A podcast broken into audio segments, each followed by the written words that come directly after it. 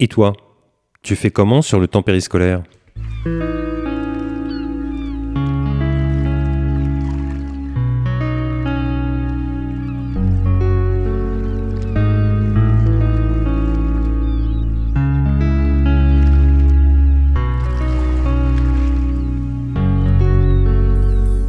Bienvenue sur le rendez-vous du mercredi, le podcast qui t'aide à mieux gérer ton école, ton collège ou ton lycée. Je suis François Jourdain, je suis chef d'établissement d'une école et formateur. On se retrouve tous les mercredis pour partager nos astuces, nos expériences et rencontrer des personnes inspirantes. Et tu pourras retrouver tous les éléments et références dont je parle pendant les épisodes sur le site www.coréfléchir.net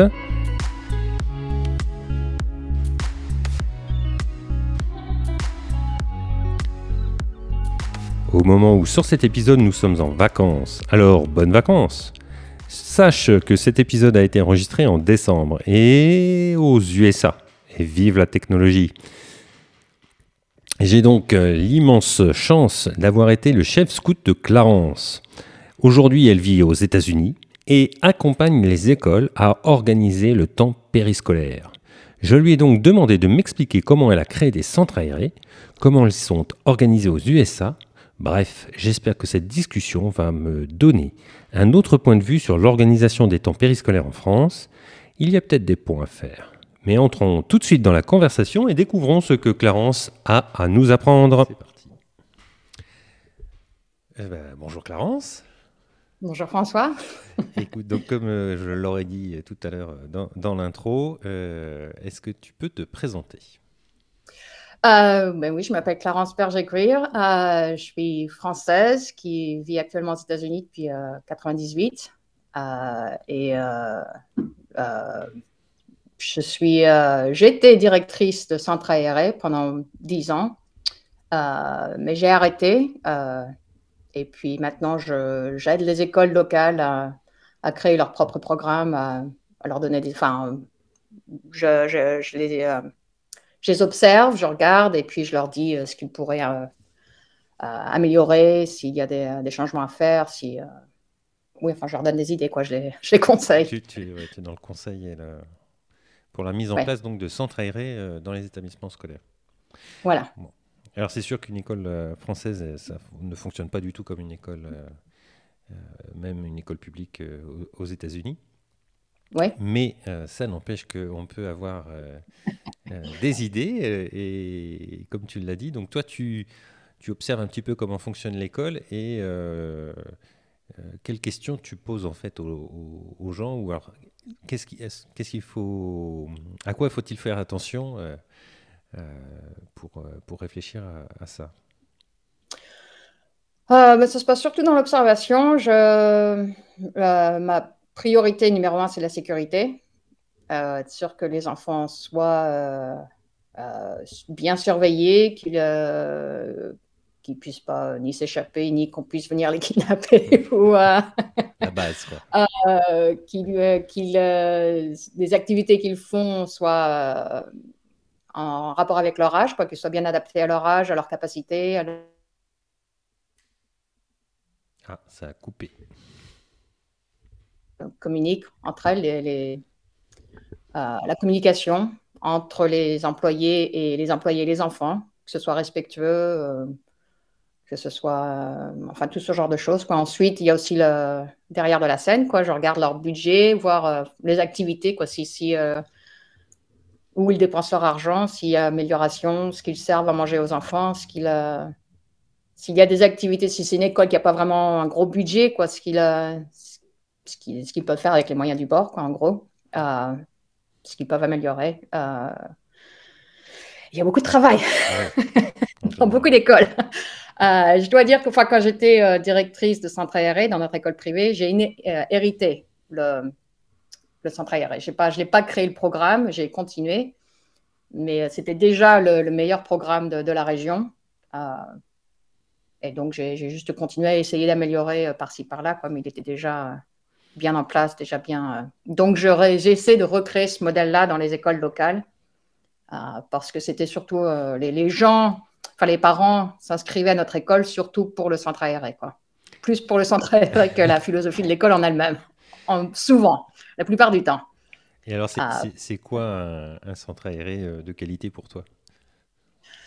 Le nôtre, la grosse différence des, autres écoles, bon déjà l'école, ça, ça, faisait partie intégrante de l'école. C'était une continuation, c'était pas séparé. Hmm.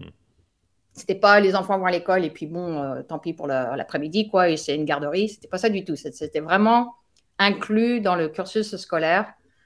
Euh, donc, il y avait une grande euh, coopération entre, entre enfin, moi, le directeur, mes employés et les instituts. Je, faisais, je participais à toutes les, les réunions d'un professeur, tous les, une fois ah par semaine.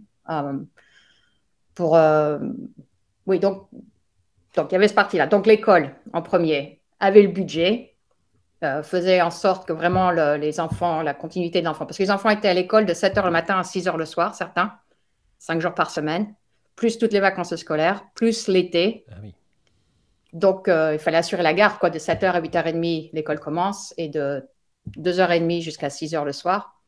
Donc, ils passaient euh, beaucoup de temps quoi, avec moi. Ils passaient plus de temps avec moi qu'avec leurs instituts ou leurs parents. en général. Donc euh, voilà, c'était l'idée, puisqu'il passait autant de temps avec nous, il fallait vraiment que ce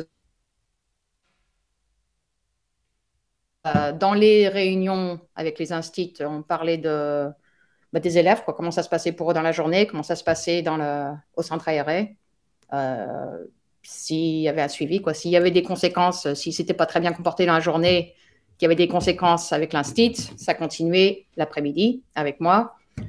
Euh, enfin, j'étais au courant de tout, quoi, et j'informais les instituts. Si, si j'apprenais, moi, des problèmes des enfants ou quoi que ce soit, je, hmm. je gardais les instituts, enfin, je, leur communiquais tout ça. Euh, euh, donc, mon programme, je l'ai récupéré et on faisait nos activités. C'était, par exemple, on faisait des, vitraux, mais, mais, des vrais vitraux, hmm. avec vraiment de la soudure, vraiment. Ah pas, pas un petit kit qu'on va non, non, c'était vraiment la technique complète. On faisait de, la poterie avec, euh, avec des roues et tout ça, mais vraiment la poterie. On avait le, four, on faisait tout le. Hmm. On faisait euh, la peinture euh, à l'huile ou quoi que ce soit, et les, enfants construisaient leur propre canevas. Ah oui, c'était du, de bout à bout, quoi. Du bout à bout, vraiment le, procédé complet, quoi. Et on était la seule école à faire ça, à vraiment et on pouvait y passer euh, une ou deux semaines, ça, ça dépendait de l'intérêt des enfants, quoi. Et on leur apprenait vraiment. Ils, sortaient de notre programme avec des vrais. Euh, comment on dit Des euh, skills. des compétences. Des, compétences. la photographie, on enseignait la photographie noir et blanc, on leur enseignait l'animation. comment on dit tu sais, avec on prend des photos et on fait un petit film avec. Oui, euh, l'animation vidéo, enfin des, L'animation vidéo, enfin, on, faisait vraiment de tout et on leur apprenait vraiment euh, de A à Z les techniques, quoi, de, la, de l'ébénisterie, on faisait, enfin, on faisait tout. On travaillait avec le bois, on travaillait euh, de la cuisine, on leur apprenait à cuisiner, on leur apprenait.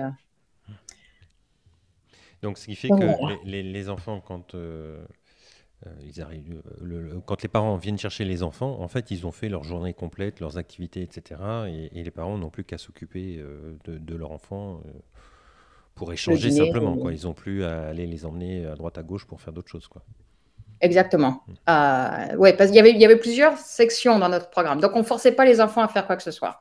Il y avait tous les jours, on les récupérait. ils commençaient par un goûter, on faisait la tendance, on était sûr que, que tous les enfants étaient là. Et euh, mon programme euh, avait toujours trois activités euh, guidées par un, adulte. Donc, il y avait toujours une activité sport, un sport ou un jeu dehors, chasse, sais pas moi, peu importe, du hockey sur pelouse ou du basket ou du foot. Ou, il y avait toujours un sport. Il y avait toujours une activité d'art plastique. Et il y avait toujours un coin plus calme, quoi où les enfants faisaient ce qu'ils voulaient, jouer au Lego, ou ils jouaient à la poupée, jouaient quoi que ce soit, mais il y avait un, adulte là pour surveiller, pour les guider, pour les aider, pour résoudre les conflits. Pour, euh, mhm. Donc ils avaient toujours le choix, ou alors ils pouvaient aussi jouer sur le toboggan ou quoi que ce soit. Donc ils, pouvaient, on les forçait jamais à faire quoi que ce soit. Ils mhm. euh, choisissaient une activité et puis dans la journée ils pouvaient euh, c'est- par faire un peu de sport. Ça, ça durait tout l'après-midi, donc ils Ouais. étaient libres de passer d'une activité à l'autre. Ou si vous voulez rien faire, si vous voulez lire un, un livre. Et il y avait aussi, euh, pardon, excuse-moi, les devoirs. Ah oui, euh, ah oui, ça Il y avait aussi, euh, la, la- la bibliothèque était ouverte pour, euh, pour les enfants qui avaient des devoirs et qui voulaient du, du soutien scolaire. Donc, ils avaient aussi ce, ce choix-là. Euh, et certains parents nous demandaient, you know, je veux que mon enfant fasse ses devoirs tous les jours avant de faire quoi que ce soit d'autre. Donc, ces enfants-là étaient sur la liste et on les Mhm. envoyait. Donc, les parents, euh, il y avait beaucoup de parents, ils n'avaient plus rien à faire, plus de devoirs, plus, euh, tout, est, tout était fait pour eux. Ouais. Euh, mais en plus des activités que nous on proposait, on avait aussi euh, des, des, euh, des activités payantes, des, des profs qui venaient enseigner la peinture sur soie, euh, mais vraiment très spécifique. Quoi, la- Oui, c'est un prof de guitare qui voulait intervenir. Excuse- Excuse-moi, je t'ai coupé. Des un- intervenants, un, ouais. Un intervenant extérieur, c'était en plus de. En plus, ils payaient en plus pour ça, ouais. Et c'était sur des semaines de. Enfin, sur environ 12 semaines, quoi. Donc, ils pouvaient apprendre. euh, On avait quoi? On avait le fencing, c'est euh, avec l'épée, l'escrime. On avait de l'escrime, on avait de, du judo. Enfin, tout ce que moi, je pouvais pas vraiment. J'avais pas vraiment. euh, J'avais pas non plus apprendre toutes les. euh, tous les sports du monde. Non, Donc voilà, tout ce que moi je pouvais pas leur offrir, je faisais venir des, des intervenants. ouais. Et tu n'avais pas une section euh, scoutisme? Non, enfin, euh, la formation m'a bien aidé. euh. C'est d'ailleurs grâce ou à cause du scoutisme que j'ai atterri dans ce, bah, dans ce métier. dans ce métier ça m'a beaucoup aidé quand, quand j'ai fait ma- mon entrevue au début, parce que j'ai pas commencé en tant que directrice dans le programme, j'ai commencé en tant que bah, instit, enfin, comment, Animatrice Animatrice, ouais. ouais. ouais. Comme qu'aux États-Unis, on est considéré comme un, un stit de l'après-midi. On est considéré, euh, on est à part entière, on continue l'éducation des enfants. Donc, euh, oui, oui, enfin, oui, animatrice.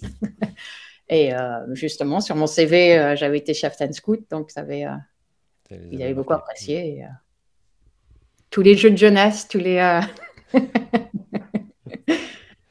ouais. Et donc, tu gérais à la fois le recrutement des, des- des personnes qui encadraient les enfants, euh, le, le- dire, euh, la compta du truc, euh, tout ça, ou, c'est l'école qui prenait un. qui Ah non, j'étais en charge de absolument tout. Le budget, le, faire les courses, euh, la communication avec les parents, communication avec la directrice de l'école, communication avec les, les instits.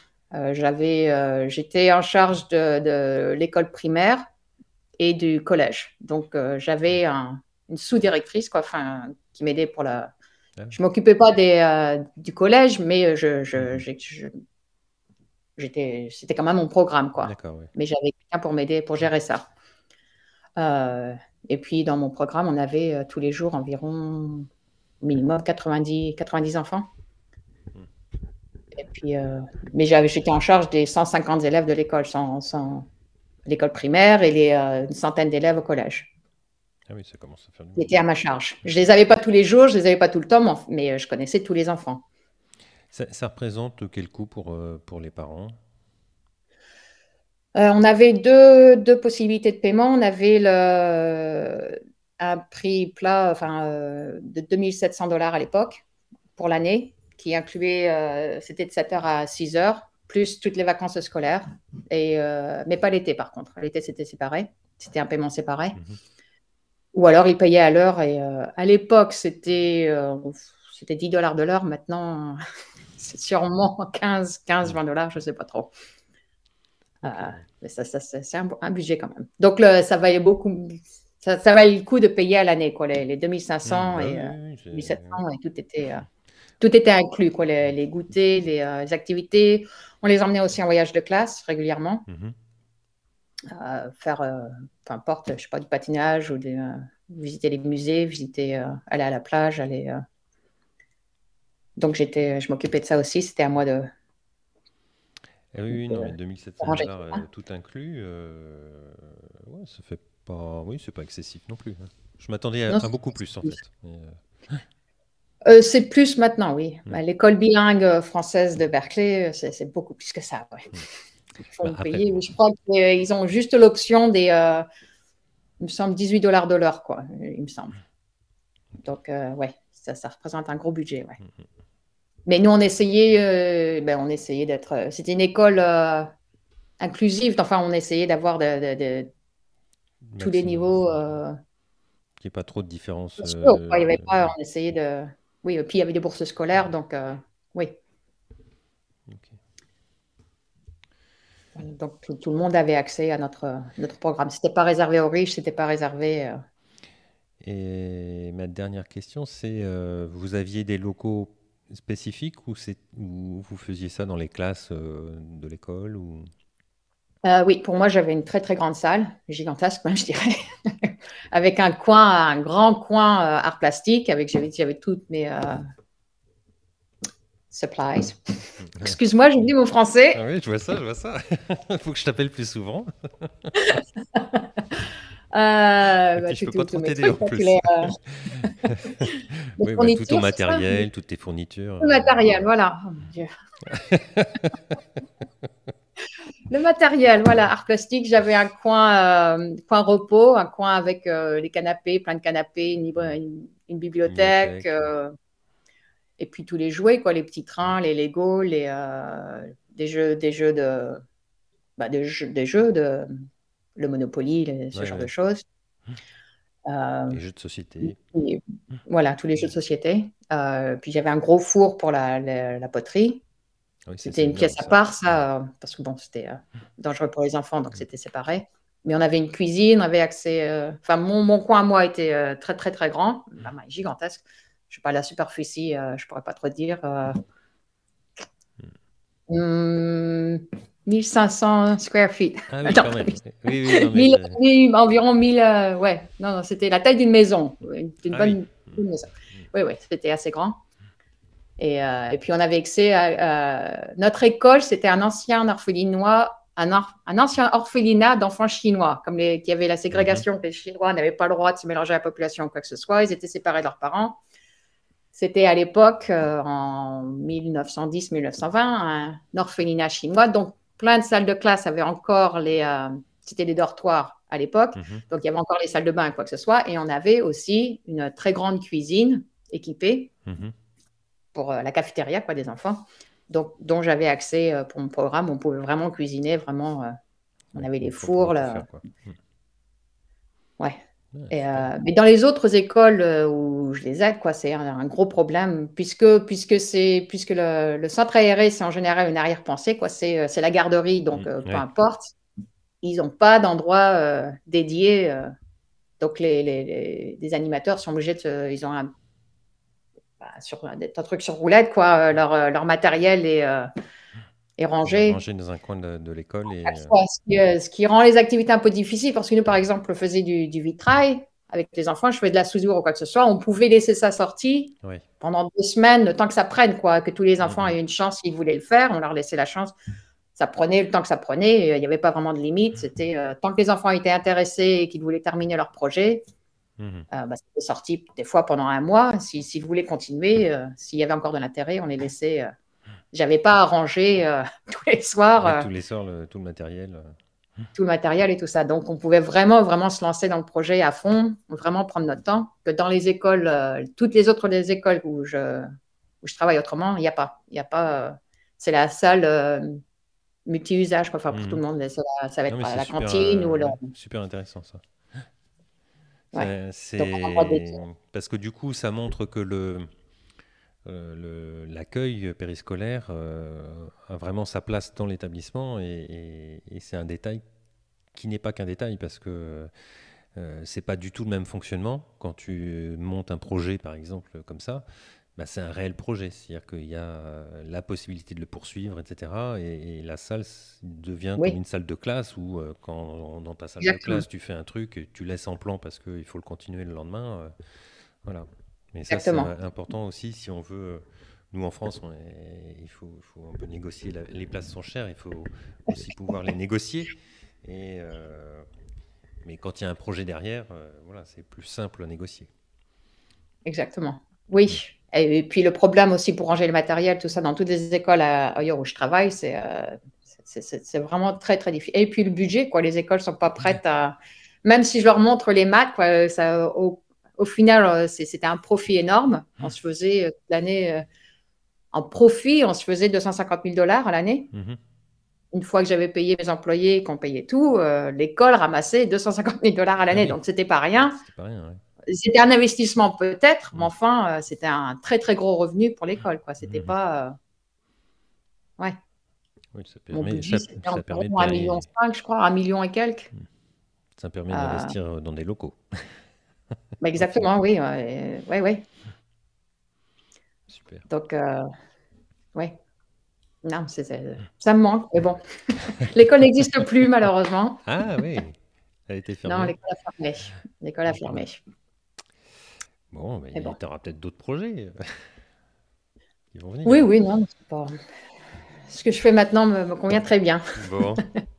en tout cas, je te, remercie beaucoup pour toutes ces informations. Je vais te laisser euh, euh, maintenant. Et puis, euh, vraiment, merci beaucoup parce que ça, toi, ça m'a donné un éclairage sur un truc auquel je n'aurais pas pensé.